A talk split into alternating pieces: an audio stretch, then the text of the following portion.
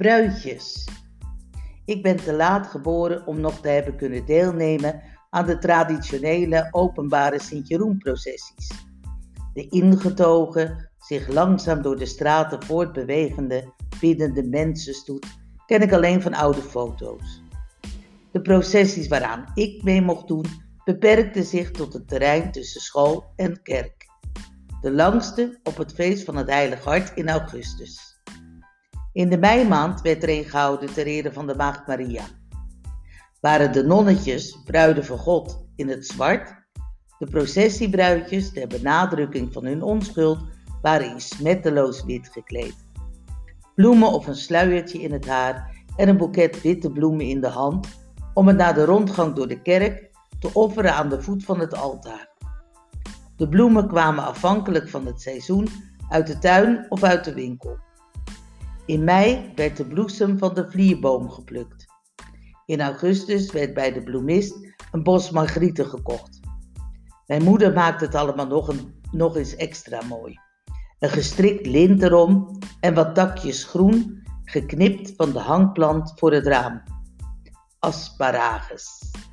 Een groter probleem dan de bloemen vormde het witte jurkje. Met maar hoogstens een paar maal per jaar een processie, groeide je al heel snel uit het passende exemplaar. Een nieuwe aanschaffen paste niet in de beurs en zo rouleerden de afdankertjes uit de familie. Zo kreeg ik eens een echt zijden jurkje. Het was van voor de oorlog nog in redelijke staat, maar hier en daar zag je de slijtplekjes toch duidelijk zitten. Maar ik vond het een prachtexemplaar. Plooitjes in het bovenlijf, oprijfjes in de rok, kantje langs de kraag en parelmoerenknoopjes. Met een bos margrieten in mijn hand, een andere margriet met asparagus verwerkt tot corsage als kroon in mijn haar. Prachtig, dacht ik mezelf. Een prinses van de bloeden kon nooit zo mooi zijn als ik mij die dag voelde.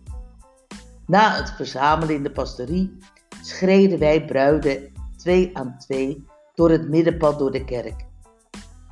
De lucht van wierook en brandende kaarsen, het gerinkel van de altaarschellen, het licht dat als een gouden wolk tegen de hemelbogen van het dak scheen, altijd weer kwam je onder de indruk van het grootse, het prachtige en het pronkerige dat het geloof op zo'n moment vertegenwoordigde.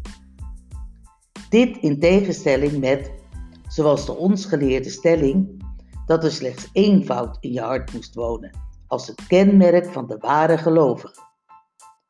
Dit laatste nu kreeg die dag een gevoelige knak. Met een doordringende stem fluisterde de moeder van een van mijn klasgenootjes tegen de naast haar staande vrouw: "Moet je dat kind zien? Die jurk is tot op de draad versleten. Zo laat je je kind toch niet naar de kerk gaan? Ik moet de pastoor." En terwijl ik langs haar liep, op dat moment voor het eerst besefte ik dat niet in ieder hart eenvoud woont. Misschien heeft dat mijn besef, mijn latere geloven beïnvloed. Maar nooit het geloof in dat ene. Ik was het bruidje met de allermooiste jurk. Daar en toen, die dag.